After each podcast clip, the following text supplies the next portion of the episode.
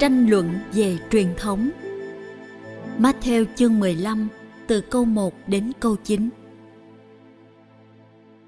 Bấy giờ có mấy người Pharisêu và mấy kinh sư từ Jerusalem đến gặp Đức Giêsu và nói rằng: Sao môn đệ ông vi phạm truyền thống của tiền nhân, không chịu rửa tay khi dùng bữa? Người trả lời: Còn các ông, tại sao các ông dựa vào truyền thống của các ông mà vi phạm điều răn của Thiên Chúa? Quả thế, Thiên Chúa dạy: Ngươi hãy thờ cha kính mẹ kẻ nào nguyên rủa cha mẹ thì phải bị xử tử. Còn các ông, các ông lại bảo, ai nói với cha với mẹ rằng những gì con có để giúp cha mẹ đều là lễ phẩm dâng cho Chúa rồi, thì người ấy không phải thờ kính cha mẹ nữa. Như thế các ông dựa vào truyền thống của các ông mà hủy bỏ lời Thiên Chúa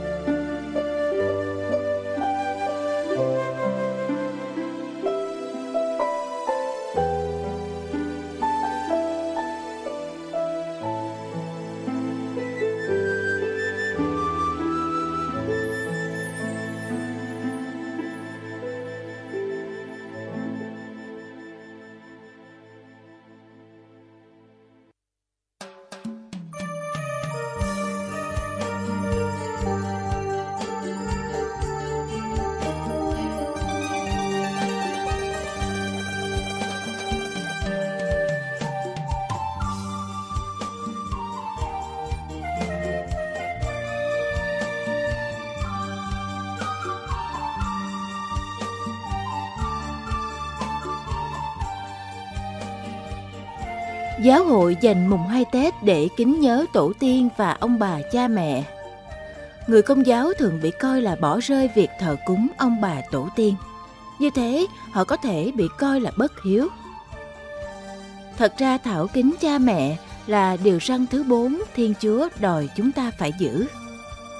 Cha Đắc Lộ trong cuốn Phép giảng 8 ngày năm 1651 cho rằng thảo kính cha mẹ gồm 4 phần – đó là yêu mến kính sợ chịu lụy và giúp đỡ. Cha còn ghi nhận một tập tục đặc biệt vào thời đó. Ngày mùng một tết người dân và cả những quan lớn sau khi theo vua chúa đi tế nam giao về ai nấy về nhà mà lạy cha mẹ ông bà ông giải. Vào năm 1625, các nhà thừa sai cho phép cúng dỗ các vị đã khuất trong các gia đình, ngoài bàn thờ kính Chúa còn có bàn thờ tổ tiên. Chỉ có hai điều không được phép, đó là đốt vàng mã và tin tổ tiên về ăn đồ cúng.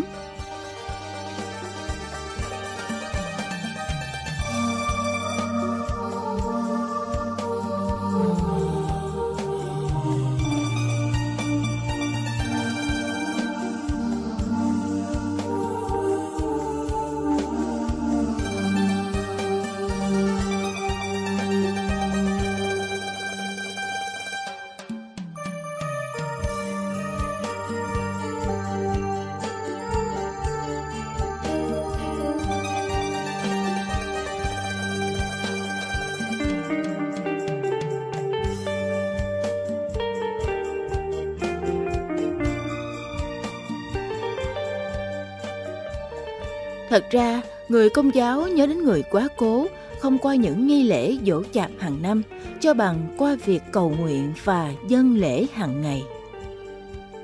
Nhà vô tế trời ở đàn Nam Giao, nhà sư thờ Phật tại chùa, các bậc chức sắc trong làng xã thờ thành hoàng tại đình làng. Còn việc cầu nguyện, cúng dỗ tổ tiên được cử hành tại gia đình – nơi người sống và người đã qua đời vẫn thông hiệp với nhau chặt chẽ.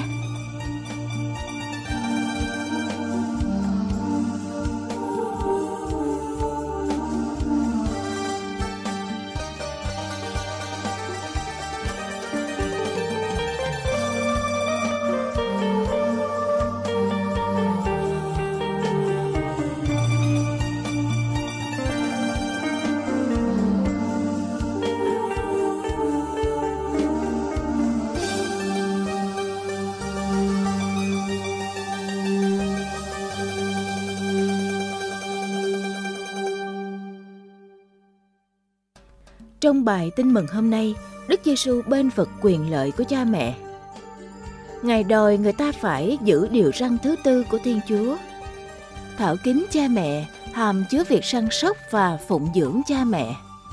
Cụ thể, người con phải giúp cha mẹ về mặt tài chính. Đức Giêsu phản đối một truyền thống được bày đặt bởi người Pharisêu. Đó là khi một người con lấy số tiền lẻ ra dành để nuôi cha mẹ mà dân cúng cho đền thờ làm lễ phẩm thì anh ta khỏi phải dùng tiền đó mà nuôi cha mẹ nữa. Đối với Đức Giêsu, làm thế là nhân danh một truyền thống con người mà vi phạm điều răn của Thiên Chúa và hủy bỏ lời của Thiên Chúa.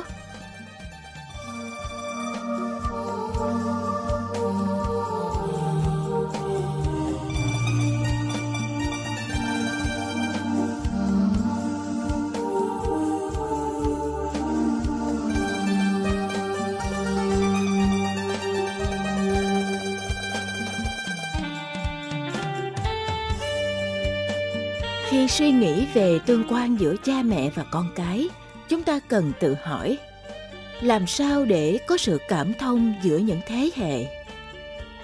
Làm sao để con cái biết vân phục và tôn kính cha mẹ? Làm sao để cha mẹ biết giáo dục con cái bằng khuyên răng và sửa dạy?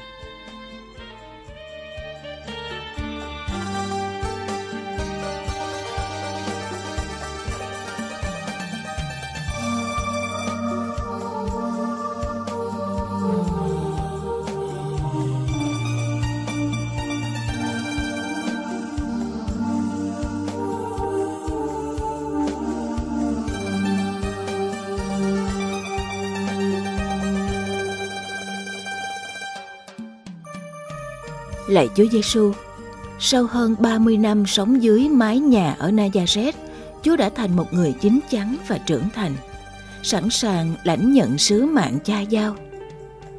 Bầu khí yêu thương đã góp phần không nhỏ trong việc hình thành nhân cách của Chúa. Chúa đã học nơi Thánh Du Xe sự lao động miệt mài, sự mau mắn thi hành thánh ý Thiên Chúa, sự âm thầm chu toàn trách nhiệm đối với gia đình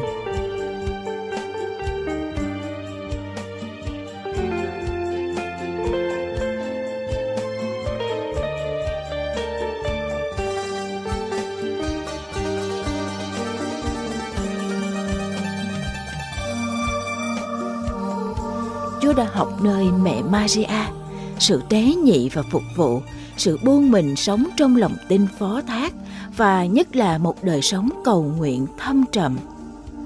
Xin nhìn đến gia đình chúng con, xin biến nó thành nơi sản sinh những con người tốt, biết yêu thương tha thứ, biết cầu nguyện và phục vụ. Ước gì xã hội chúng con lành mạnh hơn, giáo hội chúng con thánh thiện hơn – nhờ có những con người khỏe mạnh khôn ngoan và tràn đầy ơn chúa.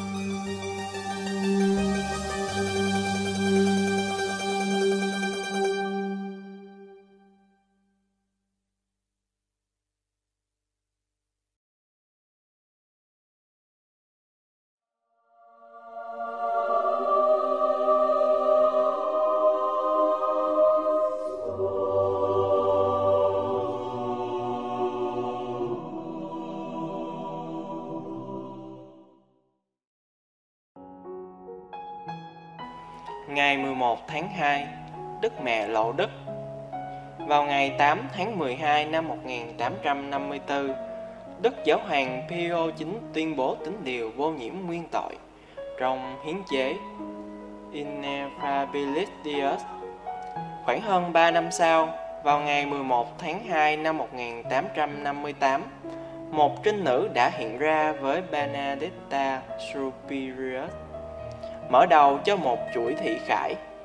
Trong lần hiện ra ngày 24 tháng 3, trinh nữ này tự xưng là đấng vô nhiễm nguyên tội. Benedicta là một phụ nữ yếu ớt, con của hai ông bà người nghèo và không có tham vọng. Việc sống đạo của họ cũng không có gì đáng nói. Benedicta Benedicta chỉ biết đọc kinh lại cha kính mừng và kinh tinh kính. Cô còn biết đọc kinh cầu linh ảnh. Ôi Đức Maria được thụ thai mà không mắc tội. Trong những lần phỏng vấn, Benedicta cho biết những gì cô được nhìn thấy. Cô cho biết có cái gì đó màu trắng trong hình dạng một thiếu nữ.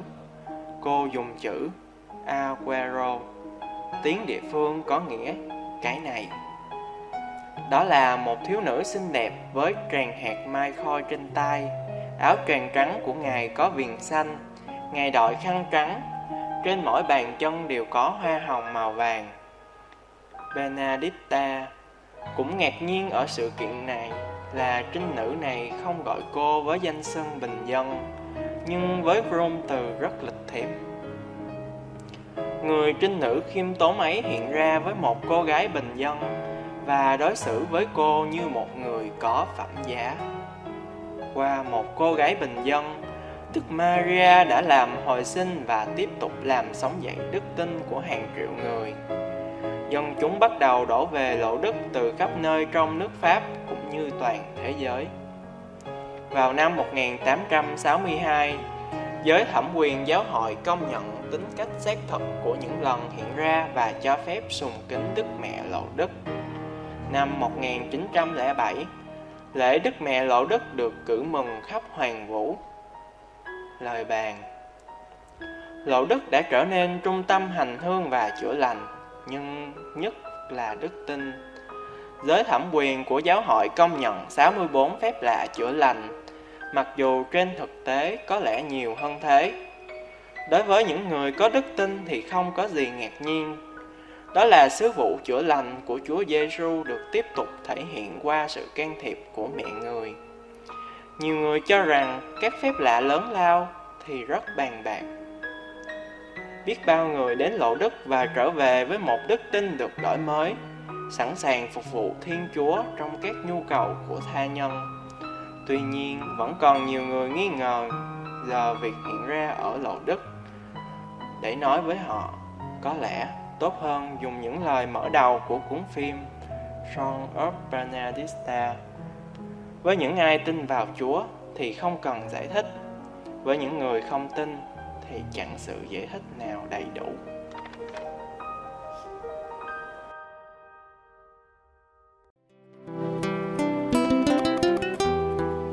Cảm ơn quý vị đã theo dõi chương trình. Kính chúc quý vị một ngày mới tràn đầy niềm vui và ân sủng của Chúa và mẹ Maria.